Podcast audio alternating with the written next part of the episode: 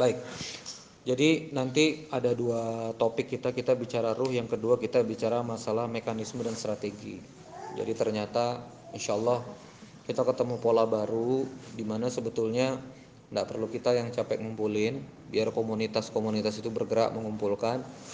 Nah tugas kita nanti cuma memetakan, menyalurkan, mendampingi dan mencatat rekapitulasi.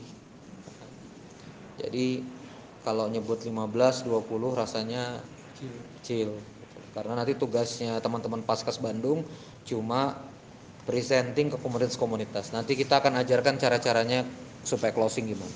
Nah, saya ingin masuk pada materi ruhnya ya kawan-kawan sekalian. Ini 1658. Mudah-mudahan setengah jam ini tuntas. Jadi begini.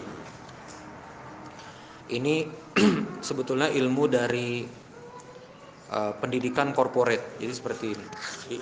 Sebuah perusahaan itu perusahaan, organisasi, komunitas, dia akan kehilangan energi gerak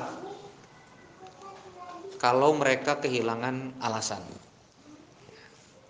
Makanya kalau misalnya Anda pelajari tentang manajemen perusahaan modern hari ini, itu banyak kiblatnya ke Simon Sinek.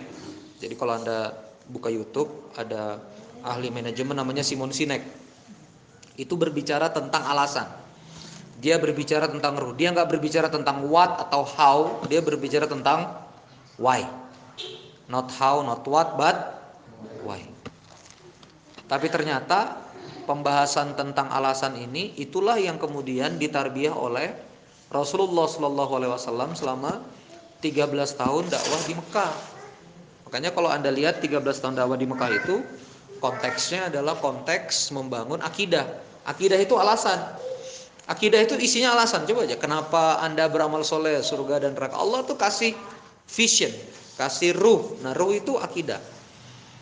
Maka dari itu, kita sekarang di gerakan infak beras ini, entah itu Baitul Mal Munzalan Indonesia dan berbagai gerakan lainnya. Nah, kita ini akan cepat lelah. Perhatikan ini, cepat lelah, cepat berkonflik, ya kemudian kita susah untuk mencapai target-target amalia itu itu karena kita kehilangan ruh gitu kehilangan ruh ruhnya hilang.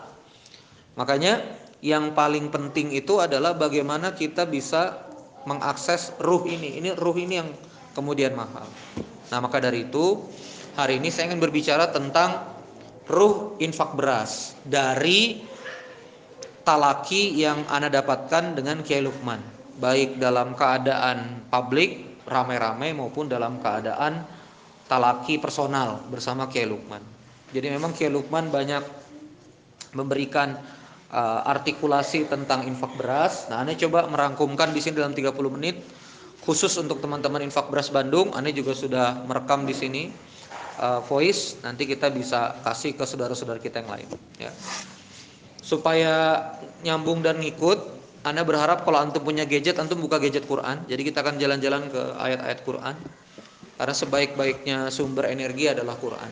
Kita mulai dari surah Al-Baqarah ayat 185 halaman 28. Jadi kita mulai dari surah Al-Baqarah surah kedua ayat 185 halaman 28 Quran sebelah kiri. Ya halaman Qurannya sebelah kiri. A'udzu billahi minasyaitonir rajim Bismillahirrahmanirrahim. Syahrul Ramadan alladzi unzila fihi al-Qur'an hudal linnas wa bayyinats minal huda wal furqan. Jadi di bulan Ramadan ini diturunkan Al-Qur'an sebagai petunjuk bagi manusia, penjelas kepada petunjuk-petunjuk itu dan juga pembeda. Jadi saya ingin ruh kita sama dulu bahwa Quran ini dia berisi guidelines petunjuk gimana supaya manusia ini bisa hidup enak gitu loh. Makanya kalau misalnya kita lepas kepada Quran, kita relatif menjadi sulit.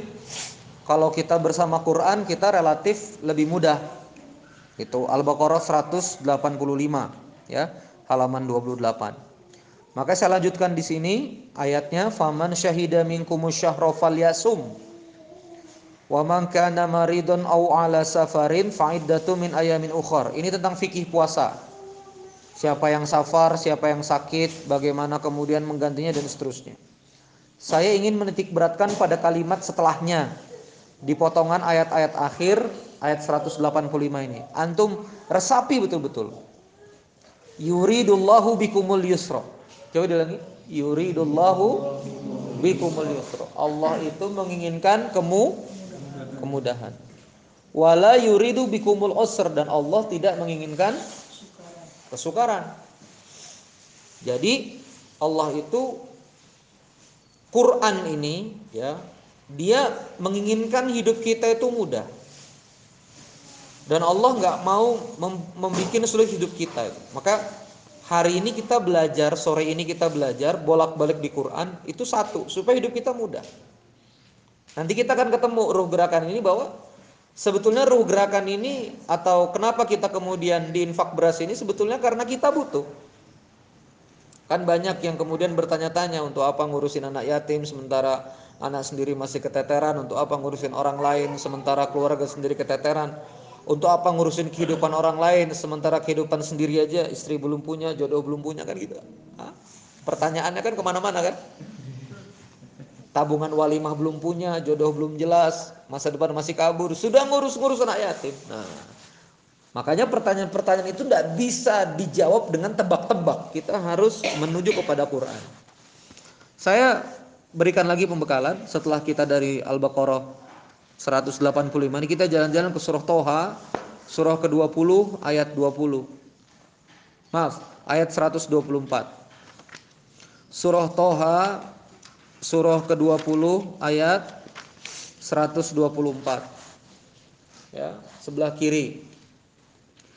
Maka Allah Subhanahu wa taala berfirman, "A'udzubillahi minasyaitonirrajim." Waman dan siapa-siapa, waman dan man siapa-siapa a'rada an zikri, mengacuhkan. A'rada itu tidak memperhatikan, a'rada berpaling ya, membelakangi a'rada an dzikri peringatanku dan apa peringatan dari Allah itu menurut tafsir mufassirin adalah Quran. Jadi barang siapa berpaling dari Quran, fa innalahu ma'isyatan donka. Dia adalah dia akan mendapatkan kehidupan yang sempit, ma'isyatan donka, sempit. Dan sempit ini suka-suka Allah ya, mau dia kayaknya banyak harta, mau dia sedikit harta, pokoknya sempit. Dia banyak punya harta, punya mobil, punya rumah. Dibuat Allah sempit. Sempit, cicilan mobilnya nggak lunas-lunas, sempit. Rumahnya nggak lunas-lunas, KPR, bertarung. Kalaupun dua-duanya sudah dibeli cash, sempit. Berkonflik rumah tangga.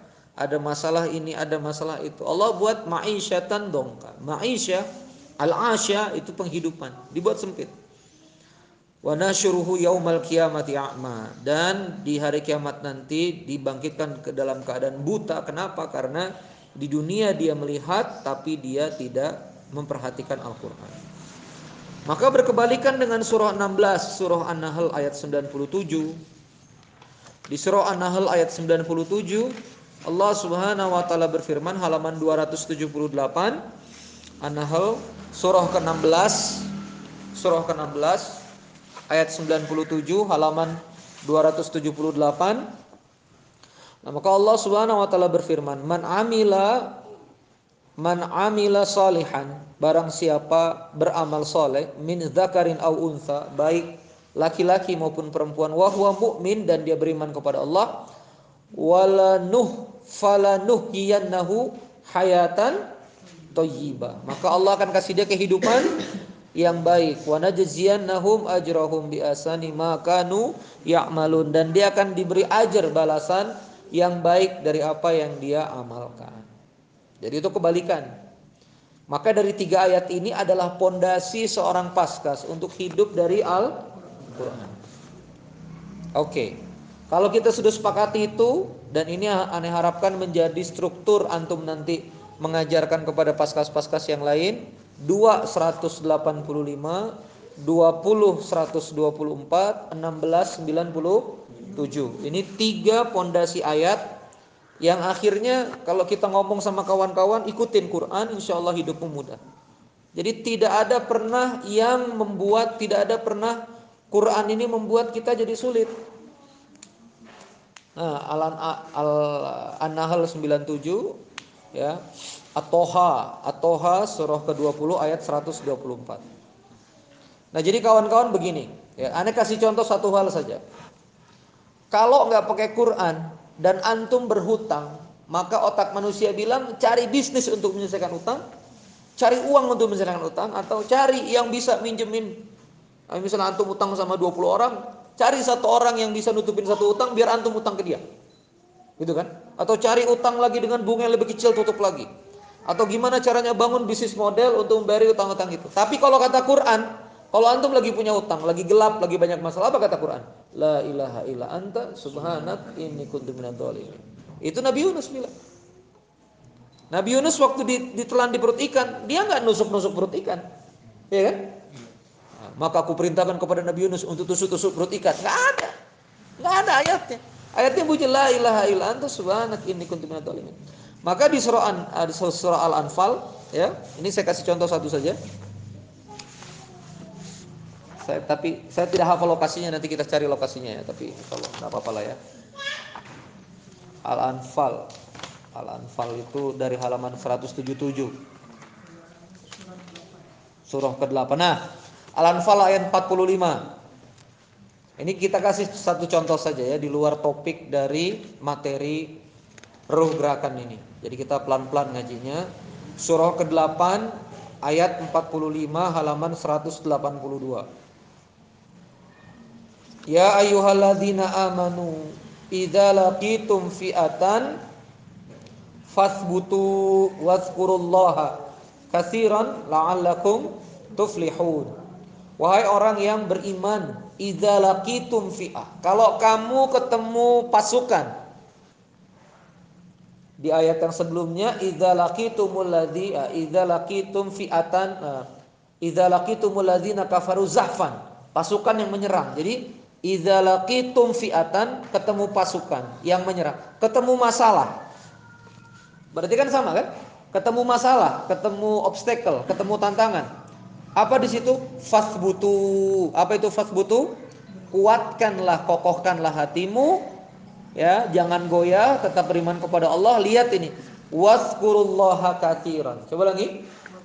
Waskurullaha katsiran ingatlah Allah dengan banyak. Banyak-banyak zikir. Kenapa Mbak? Kenapa kenapa? Ada masalah apa? Hah? Robert oh, ada telepon Jadi coba sama-sama Wadkurullaha kathiran Coba lagi Banyak-banyaklah engkau zikir Jadi kalau kalau manusia syahwatnya punya masalah banyak-banyak mi zikir. Kalau kata Quran zikir. Zikir. Astagfirullah, astagfirullah, astagfirullah. La'allakum tuflihun. Nih, masjidnya Al-Falah. Satu kata dengan la'allakum tuflihun. Enggak ada yang kebetulan. Masjid ini masjid kemenangan Al-Falah. Maka sekarang saya tanya begini, mudah mana kalau punya masalah antum malam-malam mikir cari solusi atau zikir sama Allah? Zikir.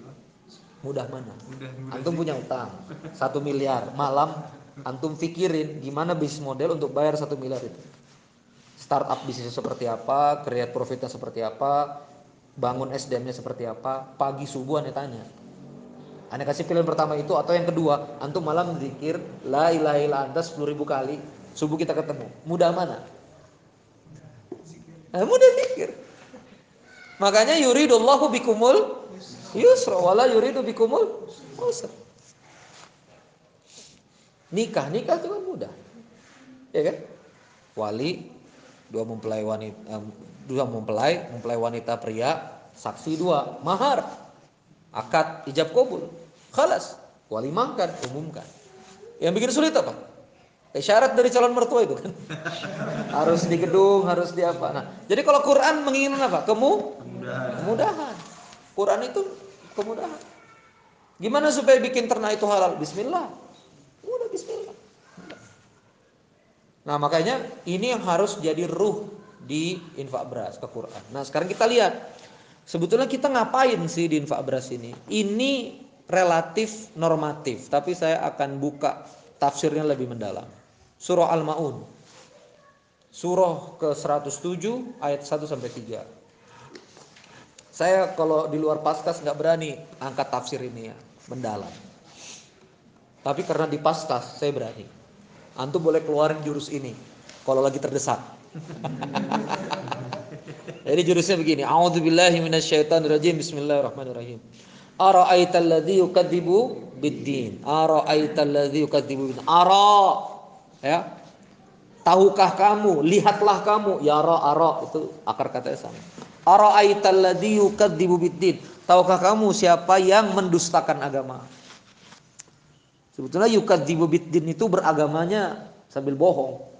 Dia beragama tapi bohong. Fadzalikal ladzi yatim. Maka itulah orang yang yadu'ul yatim yang dia menghardik silakan jagoan. Yang dia nggak peduli sama anak yatim wala yahuddu ala ta'amil miskin. Dan dia nggak ngajak orang kasih makan orang miskin. Ini sebetulnya mendalam. Ayat yang ketiga ini malah sebetulnya mendorong untuk jadi penggerak. Coba baca kalimatnya. Tidak mengajak benar nggak? Tidak mendorong jadi ayat yang ketiga itu malah tuntutan untuk menjadi muharik, mendorong, bukan ngasih makan. Tapi mendorong orang untuk ngasih makan. Jadi yang dicari itu malah pendorongnya. Kalau mukmin dia harus mendorong, bukan cuma ngasih makan, tapi dia harus ngajak. Nah, itu tafsir yang luar biasa. Nah, kita fokus pada ruh gerakan kita infak beras, nyuplai yatim, memuliakan anak yatim. Infak beras ini kan sebetulnya gini, ikhwah. Kiai Lukman ini kan dari Gontor. Gontor itu punya spirit adalah memudahkan.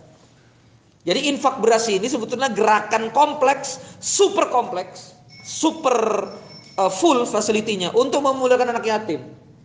Tapi kalau kita bikin narasi gede-gede, misalnya gerakan pemulihan anak yatim, ini orang Indonesia konslet ke mana-mana pikirannya kan gitu. Tapi kalau kita bilang infak beras, nah dia nyambung. Tapi dari infak beras itu turun ke Jumat bahagia, ya kan? Sama antum kemarin jalan-jalan ke Lembang gitu kan sama anak-anak yatim. Dia turun ke mana-mana. Nah jadi gerakan kita itu adalah gerakan di ayat yang kedua ini. Antum tahu nggak sebetulnya kalau tafsirnya di begini ini gimana maksud Allah itu? Jadi gini Pak kalau seorang mukmin itu dia nggak peduli dengan anak yatim dan fakir miskin dia nggak pernah sama sekali tidak bekerja sama sekali tidak punya amal untuk anak yatim dan fakir miskin maka beragamanya bohong. Sholatnya bohong, puasanya bohong. Nah, sekarang imajinasinya begini. Kalau antum kerjakan soal, soalnya benar, antum kerjakan jawabannya benar. Begitu sampai dosen, dosen bilang, bohong, saya nggak percaya ini. Kamu bisa jawab semuanya benar, kamu pasti bohong. Saya nggak peduli, saya kasih nol. Tiba-tiba indeks kita keluar E, karena kita dianggap boh, bohong. Nah sekarang aneh tanya sama tuh, kalau sholat antum dianggap bohong, kira-kira diterima nggak? Nah, lebih dalam lagi ya, lebih dalam lagi. Kalau beragama kita dianggap bohong, kira-kira keberagaman kita diterima? Gak ada yang berani ngomong ini, gak ada yang berani ngomong kan. Jadi afon kalau ada komunitas dakwah, ada masjid kasnya sampai beratus-ratus juta rupiah, sepuluh rumah langsung ada fakir miskin yang nggak bisa makan, itu berarti satu masjid itu bohong semua.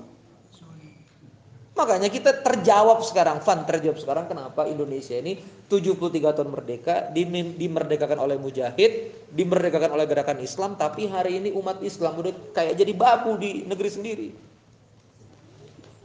Perpolitikan kalah, kita nggak usah ngomong pilpres. Pemilihan RW, ketua DKI maju, anak nongkrong maju, anak nongkrong menang. Kenapa? Karena memang tercerabut keberkahannya. Jadi kita ini di gerakan infak beras ini untuk menyelamatkan diri dari standar.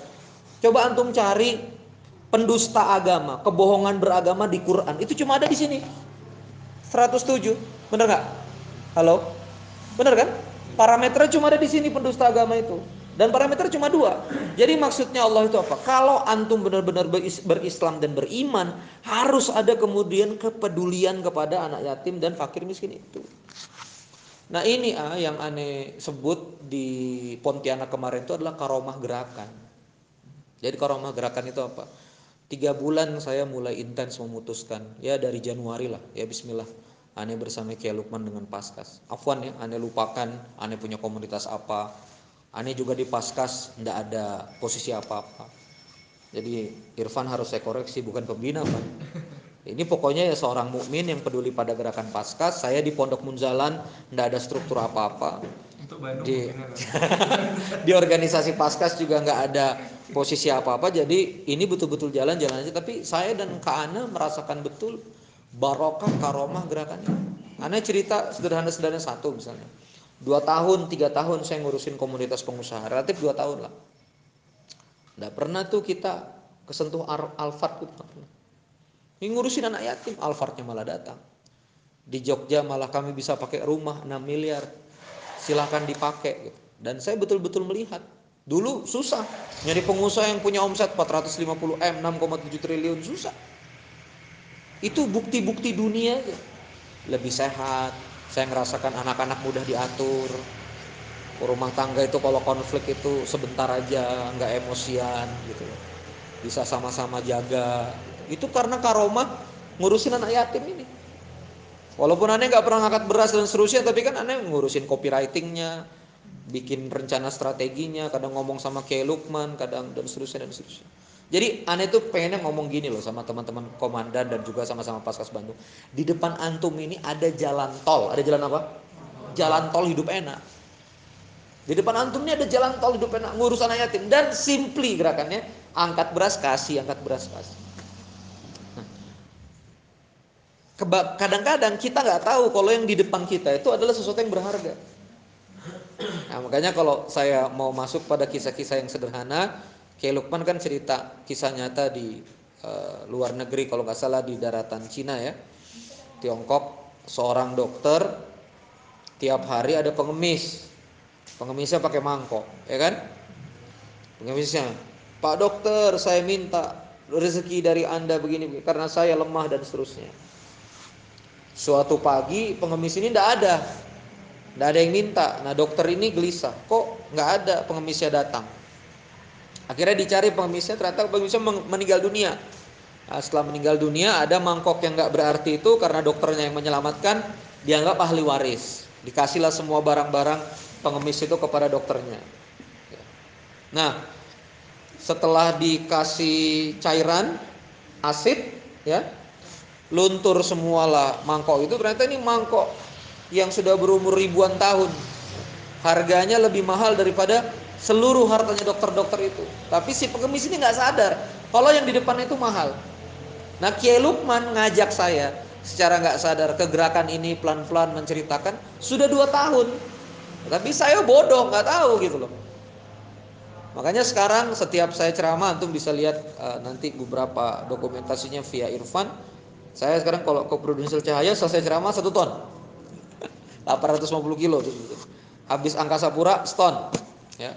Habis ke Pertamina Hulu Mahakam, install infak beras. Jadi di hati ini sudah anak yatim, fakir miskin, anak yatim, fakir miskin, kismat. Karena apa? Karomahnya jelas. Jadi seperti syarat ketentuan berlaku dalam beriman kepada Allah. Coba lagi apa? Syarat ketentuan berlaku dalam beriman kepada Allah. Peduli sama fakir miskin dan anak Jadi aneh makanya teriak-teriak di grup Paskas itu, ayo segera dengan GoPay gitu kan, segera dengan Gojek. Alhamdulillah kita sudah bisa sodako dengan GoPay. Cetak barcode-nya. Jadi antum bisa ngomong sama temen itu. Akhi, antum tahu nggak ayat? Kalau ente nggak peduli anak yatim, bohong semua beragama. Jurus terakhir. Memang betul. Nah, antum harus punya izah. Saya ngomong begini bukan berarti antum harus infak sama infak beras enggak. Yang penting antum punya kepedulian sama fakir miskin anak yatim terserah. Kalau percaya sama kami, ya kami sampaikan namanya. Kalau nggak percaya dengan kami, antum harus bergerak ngurus anak yatim. Pokoknya dakwah saya ini dakwah untuk anak yatim. Saya sediakan platformnya infak beras. Kalau kamu nggak percaya dengan kami, pengen ngerjain sendiri, kerjain sendiri. Nah apa? Tapi kalau kamu nggak peduli sama sekali, walaupun sekedar 25 ribu per bulan, nah, sikat gitu. Dan malu dong kalau penghasilan 10 juta, 12 juta, infak anak yatim 25 ribu. Malu dong. Gimana Allah bilang gak? Kadab tak berbohong kamu. Jadi Ini ruh kawan-kawan sekalian yang kita kerjakan ini untuk mengaprofikasi, mengapproval keberimanan kita kepada Allah Subhanahu wa taala. Dan kita membantu saudara-saudara kita yang lain supaya nggak jadi pendusta agama. Paham nggak maksudnya? Misalnya nih seperti film akhir zaman ya, semuanya kena virus zombie. Ya kan? Ini kan milenial kan? Presiden Evil, film Legend, Will Smith. Itu kan cerita tentang film zombie semua kan? Digigit jadi zombie. Tren tubusan ya kan? Zombie menular semua. Nah, antum punya obat penawar. Antum punya obat penawar. Ini udah zombie semua nih. Satu lingkungan antum nih. Nah, antum kasih obat penawar itu, Pak. Obat penawar, Pak. 20 ribu per bulan. 20 ribu per bulan. Namanya ngurus anak yatim. Supaya dia nggak jadi zombie. Bener nggak kalau dia nggak peduli anak yatim dan fakir bisa jadi zombie? Bener lah. Karena apa? Beragamanya boh bohong. Akhirnya apa? Sholat terawihnya jadut, jadut, jadut. Bergerak tapi nggak ada ruhnya. Bergerak tapi nggak di approve bergerak tapi nggak diterima. Karena apa? Bohong. Semua beragamanya bohong. Ngajinya bohong. Gamisnya bohong. Ngeri nggak? Ngeri. Makanya saya terjawab kenapa Turki maju ke berislamannya karena gerakan Islam Turki itu fokus pada ngasih makan saya Turki Bada zuhur masjidnya ngasih makan. Bada subuh ngasih makan. Jadi antum kalau di Turki nggak ada rumus kelaparan, antum mepet aja ke masjid. Dan itu yang menyuplai makanannya adalah warga di sekitar komplek masjid itu. Makanya pemimpinnya Erdogan. Ya kan? Antum ngasih makan belum pengen Erdogan? Ya, syarat dan ketentuan berlaku lah. Kalau antum mau pemimpin ke Erdogan, kasih makan fakir miskin, kasih makanan yatim. Itu ruh. Nah, saya lanjut lagi ke ruh di yang ayat yang sudah sering dibahas oleh Kiai Lukman. Mudah-mudahan saya izin membahasnya lagi melengkapi ya, menambahkan atau mungkin mengulang ya dari apa yang sudah disampaikan oleh Kiai di surah Al-Furqan surah ke-25 ayat 70. Pasca sering menyebutnya dengan tias dan ini yang bikin kita punya nama sekarang Paskas Amal Soleh. Ini akarnya dari Al-Furqan ayat 70 itu. Al-Furqan ayat 70. A'udzu billahi minasyaitonir rajim. Bismillahirrahmanirrahim. Illa man taba, kecuali orang-orang yang bertobat wa amana dan orang-orang yang beriman wa amila amalan solihan dan orang yang beramal soleh. Nah, faulaika yubaddilullahu sayyiatihim hasanat. Dan kepada mereka itulah ya dan kepada mereka itulah akan diganti. Faulaika yubaddilullahu sayiatim hasanat. Sayiatnya akan diganti dengan yang hasanat. Wa kana Allahu ghafurur rahima. Dan Allah itu adalah maha pengampun lagi maha penyayang. Saya ingin kita fokus di kalimat yang tengahnya dulu badal yubaddil itu yang lama ditarik yang baru dimasukkan itu namanya badal yubaddil digantikan jadi faulaika yubaddilullahu sayyatim hasanat. Tafsir utamanya adalah dosa-dosamu di masa lalu diganti dengan catatan-catatan kebaikan. Bukan cuma dihapus ya. Diedit slot kosongnya itu eh, di slot memori pencatatan dosa itu diganti dengan pahala. Ayatnya kayak gitu. Nah, saya jelasin lebih dalam lagi. Setiap dosa itu dia punya konsekuensi logis atas kehidupan kita di masa depan. An-Nisa 79, saya cepat aja. Ma asobaka min hasanatin faminallah wa ma asobaka min sayiatin faminafsik. Surah An-Nisa ayat 79. Sesungguhnya apa-apa yang baik itu dari Allah dan apa-apa yang buruk itu terjadi karena faminafsik karena dosamu sendiri. Jadi kalau misalnya kita terpegang lain mahram ini, pam, dosa ini kan. Tahu aja kita hadisnya kan, seperti tertusuk besi panas di kepala. Tapi kadang-kadang syahwat, nafsu, lolos juga kita. Nah itu ada konsekuensi logis dan konsekuensi takdir di masa depan. Azab atas dosa. Jadi setiap dosa yang kita lakukan itu punya konsekuensi ranjau di masa depan. Entah sel kanker kah, tumor kah, aktif kah, kista kah, keserempet mobil kah, saraf pinggang kejepit kah. Macam-macam. Nah, faulai kayubat dilullah sayatim itu gimana? dosanya diambil diganti hasanah termasuk takdir yang buruk itu diganti dengan takdir yang dari keserempet mobil jadi dapat mobil. Dari kejepit saraf pinggang jadi panjang umur, sehat, afiat. Kita butuh. Faulaika yubaddilullahu sayatim hasanat termasuk juga kalau kita punya maisha penghidupan yang kurang baik, lingkungan yang kurang baik, Allah ganti dan Allah kasih yang baik. Termasuk juga kalau kita punya kekurangan. Ngomong susah. Ada kan di antara kita tuh yang aduh mending cuci piring lah Kang daripada public speaking gitu kan. Jangan suruh saya ngomong lah Kang, mending saya cuci piring aja. Kan ada sebagian kita gitu kan. Jangan suruh saya presentasi GIB lah Kang, angkat beras aja saya.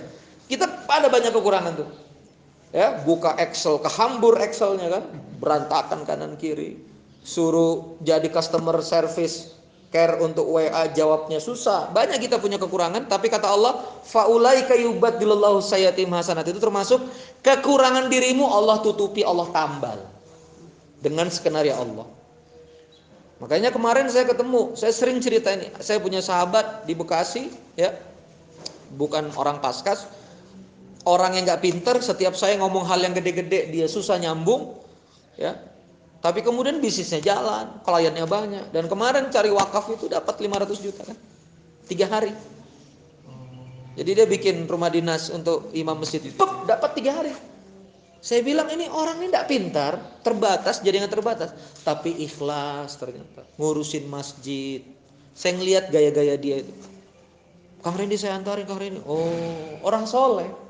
Kalau orang soleh masuk Al-Furqan 70, wajar lah. Jadi untuk apa kita sekarang jadi pasukan amal soleh ini? Ilaman taba untuk taubat kita kepada Allah. Yang kedua wa amana kita yakin pada Allah dan wa amila amalan solehan ini senjata juga. Antum bisa ngomong sama teman, bro, tobat aja nggak cukup, bro. Beriman aja nggak cukup. Mesti antar beras. Gitu. Karena ayatnya tiga, benar nggak ayatnya tiga? Mantaba wa amana wa amalan solehan. Jadi kalau di Tomb Raider ini seperti tiga kunci rahasia gitu. Mantaba krek krek. Wa amina wa amana krek krek. Nah, kunci terakhir ini harus masuk ini. Krek. Wa amila amalan sol baru kebuka itu harta karun namanya faulaika yubaddilullahu sayiatihim termasuk lingkungan pemerintah dan sekarang. Makanya saya ada nulis kan surat terbuka untuk aktivis dakwah. Apa yang saya tulis? Urus urusan anak yatim lah. Urus urus fakir miskin. Tidak akan rubah negeri ini. Kalau antum nggak ngurus fakir miskin lihat video yang dibuat sama Kang Rangga Gesmat itu. Ibu-ibu ibu Oti namanya. Ibu namanya siapa? Ibu Oti. Tinggal sendirian. Penghasilan nol rupiah. Kita tanya, Bu, selama ini hidup dari mana? Dikasihani tetangga. Fan. Tetangganya orang-orang miskin. Kita tanya, kalau ibu nggak dikasih makan gimana? Ya saya hari nggak makan. Ini yang sekarang kita kasih sembako Jumat setiap pekan. Setiap hari Jumat. Nanti Gesmat saya ceritakan di lain waktu lah. Kita fokus dulu infak beras. Jadi Masya Allah coba. Masjid gede, kasnya beratus-ratus juta, jamaahnya kaya-kaya, pakai Rubicon, pakai Alphard, pakai CRV segala macam. Tapi kemudian selang 20 rumah dari masjid, selang satu hutan beberapa dari masjid, ada seperti ibu Oti, janda tua, suaminya nggak jelas ke mana, anak-anaknya juga nggak jelas ke mana, tinggal sebatang kara di rumah 3 kali 4 meter, gubuk kayu renta, dan bingung mau makan apa, nggak punya pekerjaan. Antum kalau begini, antum mau pakai program pemberdayaan, kasih pelatihan Instagram Ads, atau dikasih latihan FB Ads, atau dikasih pelatihan bisnis model rejuvenation gitu, nggak bisa. Umur sudah tua, renta, gadget nggak ngerti, ya kasih makan. Nah sekarang bisa nggak rahmat Allah itu turun kalau orang orang kaya kaya kaya kaya tapi kemudian ndak punya kepedulian. Nah saya akhirnya punya punya apa? Punya sangka baik begini kawan-kawan sekalian. Umat ini bukan nggak mau bantu, cuma umat ini sekarang lagi kehilangan krisis kepercayaan. Satu, saya teringat banget ini sahabat saya ya di Bekasi. Dia habis pulang dari konferensi Masjid Indonesia bikin program rumah dinas untuk imam masjid. Dicarinya lahan di kampung 200 meter persegi. Totalnya anggarannya 500 juta. Kita kira akan fundraising satu bulan, dua bulan, tiga bulan. Saya diminta ceramah 5 Mei karena terjadi kontroversi di jamaah. Oh ini ngapain kita bikin rumah dinas untuk imam? Oh kan ini kan ini lebih baik untuk ribut. Akhirnya saya bilang sederhana aja narasinya, Pak, diskotik sama tempat dugem yang mau ke neraka itu, itu pakai karyawan dan profesional, saya bilang. Kita ini masjid pakai volunteerism, pakai relawan, nggak serius. Mereka masuk neraka tuh serius, Pak. Pakai tim profesional. Nah minimal kita ini menyediakan untuk imam dan karyawan masjid kita, marbot masjid, rumah yang baik. Padahal cuma tipe 40, Van. Alhamdulillah selang 3 hari Van, 5 Mei ceramah, 6, 7 sosialisasi, 8 Mei satu ibu-ibu transfer 500 juta, bulat-bulat. Pam. Nggak pakai bakbi bu, bakbi bu lagi. Jadi saya ngeliat apa? Umat ini butuh penggerak. Antum inilah penggerak. Orang soleh itu banyak, tapi dia nggak tahu. Oh ada ya dek ya? Anak yatim makan dari Sabtu sampai Kamis, nasi sama kecap bango digunting, untuk 15 orang. Itu kan yang kita lihat setiap hari. Tapi mereka nggak tahu, boy. Nggak tahu mereka. Mereka kira karena ustadznya sehat, gitu kan. Lalu kemudian ustadznya nggak minta-minta. Mereka kira sudah beres. Padahal pondok-pondok itu luar biasa. Saya ngasih pondok entrepreneur Qurani Rahmat itu kan. Setiap hari fundraising kanan kiri kanan kiri. Kesulitan itu. Kadang-kadang santri-santrinya ndak ndak apa eh, ndak bayar kan tapi mencetak penghafal Quran dan entrepreneurship luar biasa. Alhamdulillah kemarin antum sudah nyuplai ya. Itu pondok punya sahabat aneh di uh, dulu. Ya di situlah Cipamokolan eh bukan Cipamokolan. Hah? Hah? Ah Cipamokolan mungkin ya Cipamokolan. Ya begitulah kawan-kawan sekalian. Jadi ini ruh kita. Jadi ngapain kita di infak beras ini satu ya karena kebutuhan kita sendiri. Pengen nggak kita ini digantikan sayiat dengan hasanat? Pengen nggak? Pengen. Pengen Saya udah nyoba kawan-kawan sekalian, masya Allah. Dan saya ngerasain betul karomah ya. Sekali lagi karomah gerakan infak beras ini, ketika nyemplung, Allah ganti rencana-rencana, Allah ganti teman-teman, Allah ganti uh, jalan hidup. Enak, ini saya merasakan lah karomahnya. Makanya kalau antum lihat ya, bagaimanapun saham terbesar itu kan di Kiai Lukman. Perhitungan sahamnya kan tetap Kiai Lukman kan. Makanya kalau antum nempel sama Kiai Lukman, dia bergerak hatinya apa, dapat.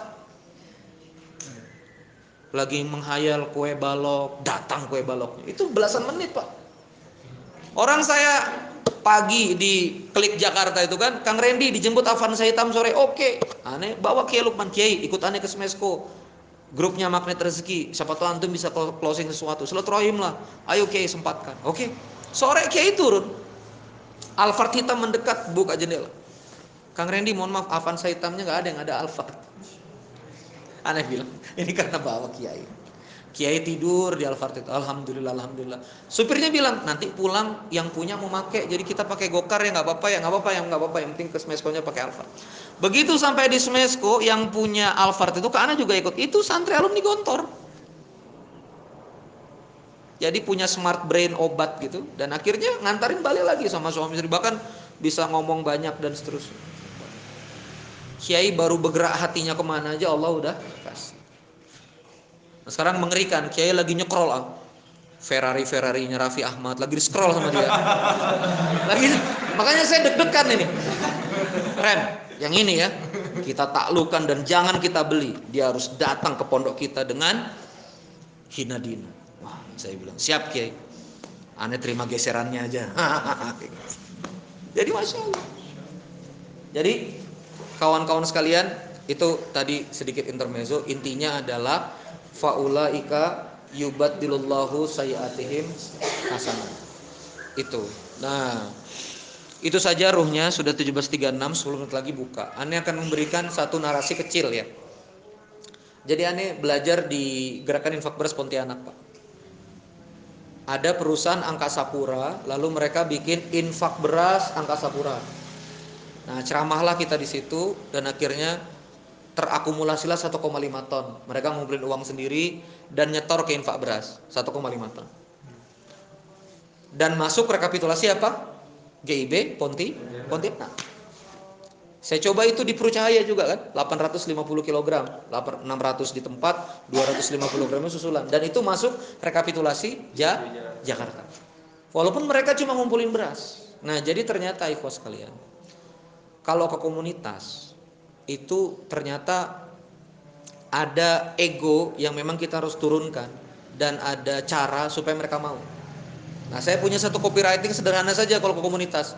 Bapak Ibu, sekarang saya ngurusin infak beras kami mendata pondok-pondok yang kekurangan beras. Sekarang Bapak Ibu kalau sepakat bikinlah infak beras, eh, bikinlah infak beras grup Nio ini misalnya gitu ya. Nanti komunitas apa tuh? Yang empat nanti Saron Root apa aja komunitasnya?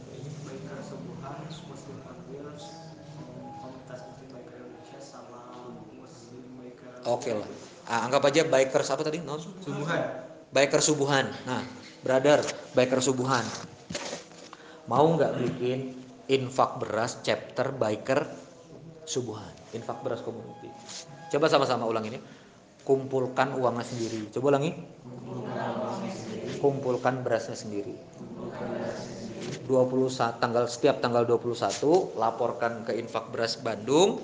Nanti tanggal 25 kita kasih tahu supply ke pondok mana. Kenapa diberitahu ke kita supaya nggak tumpang tindih, gitu bro narasinya. Jangan sampai antum masuk ke pondok yang sudah dapat bantuan. Dan kita akan cari pondok-pondok yang betul-betul memang menghafal Al-Quran dan isinya betul-betul nanti 21 laporan ke kami, 25 kami akan jadwalkan. Nanti antum sama kami sama-sama antar. Coba lagi apa? Sama-sama? Sama-sama antar. Kita sepakati. Rata-rata mau. Tos. Nah kebanyakan presentasi gagal kenapa? Karena antum kasih nomor rekening antum.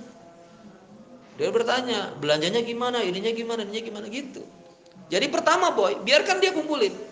Bahkan sampai berasnya biarkan. Nanti pertama bantu seri satu kita antar. Lama-lama dia nggak ada waktu beli beras. Lama-lama, bro, nitip bro, ente yang beli. Lama-lama.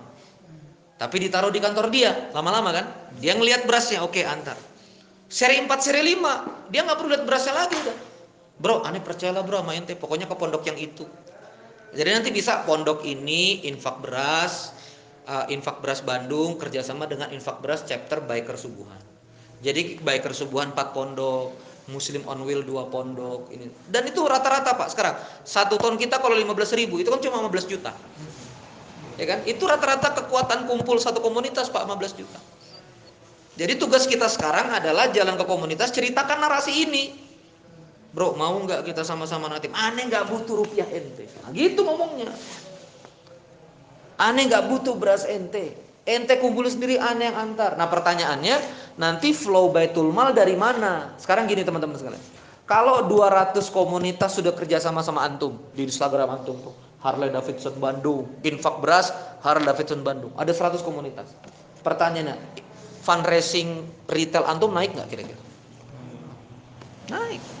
Ini sekarang di GIB Perucahaya ada infak beras Jakarta. Ya, walaupun nggak tahu closing atau enggak langsung nih program bukbernya masuk ke grup itu. Pak mau bukber nggak bantu? Paham maksudnya? Ngerti nggak ini maksudnya cara mainnya? Jadi retail tetap jalan, CFD tetap jalan, Baitul tetap jalan, tapi komunitas ini kalau saya menyebutnya C square, C2 ya, community and corporate. 2C. Jadi infak beras 2C. 2C, community and corporate.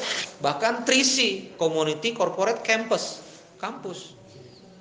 Campus bisa. Saya kayak sama balik papan, udah mau nggak kumpulin beras sendiri, langsung dipegang sama laborannya. Jadi gurunya langsung, oke okay, saya ketua infak beras SMS balik papan, gitu. Sanatnya dikasih sama Bandung, paham maksudnya? SMA sekian, infak beras SMA sekian, infak beras SMA sekian. Jadi nanti laporan rekapitulasi antum itu rekapitulasi bulanan infak beras Bandung, ya kan? Nah, jadi yang biasanya di rekapitulasi nasional itu sekian kota bergerak langsung 150 komunitas. Gitu loh. 150 komunitas penggerak. Nah, lalu berapa? 100 uh, misalnya 87 ton beras tersalurkan, sekian ratus pondok, lalu sekian ribuan santri. Begitu di swipe Langsung urutkan infak beras komunitas paling banyak beras sampai bawah. Infak beras Harley Davidson sekian ton, infak beras Mio grup Mio, infak beras CRV, infak beras TDA Bandung, infak beras ini langsung ada listnya. Jadi nanti kalau infak beras Harley Davidson cuma satu ton, dia ngeliat anak SMA BPI 3 ton panas Harley Davidson kan. Kita Harley Davidson kalah sama SMA. Nah, besok langsung dia Berapa itu 10 ton? Langsung besok dia 10 ton. Paham? Langsung dia 10 ton. Nah ini mekanismenya. Jadi masa depannya yang saya lagi tata itu sekarang dengan SDM yang terbatas, ya kita ndak usah terlalu fokus pada retail base. Ya enggak apa-apa sih ada yang bagian retail base kan antum kan biasa retail kan. Ayo 25 ribu per bulan gitu. Padahal kalau antum mau jalan aja dengan energi yang sama loh. Bro, dengan energi yang sama. Copywritingnya diatur kumpulkan uang sendiri, nggak usah transfer ke kami. Berasnya taruh di sini, nggak usah ada beras ke kami. Kami bantu antar. Tapi begitu bantu antar, muka antum nggak yang di depan kiai? Muka antum kan? Oh, infak beras Bandung antar tanggal 5 tapi yang bisa datang tanggal 14 siapa antum kan yang bisa datang tanggal 14 kiai aneh kemarin kasih beras sama teman-teman oh iya apa nih kebutuhannya pondok dan seterusnya tetap GIB yang punya maintain itu semua dan itu sah dan kata Kiai Lukman memang kata Paskas Pusat rekapitulasi kota. Nah ada berapa perusahaan ini? Saya kemarin datang ke KZ KZ KZ ID yang di dia perusahaan kecil 50 karyawan. Mau. Udah Kang Reni nanti kita 40 karyawan kita sounding lah infak beras. Tapi ini perlu ada maintain account manager yang satu-satu. Apa kabar gimana pengumpulannya? Nah antum tunjuk kasih SK mereka. Ketua infak beras KZ kasih logo mereka kasih logo. Infak beras KZ ID infak beras infak beras. Gitu kurang lebih ya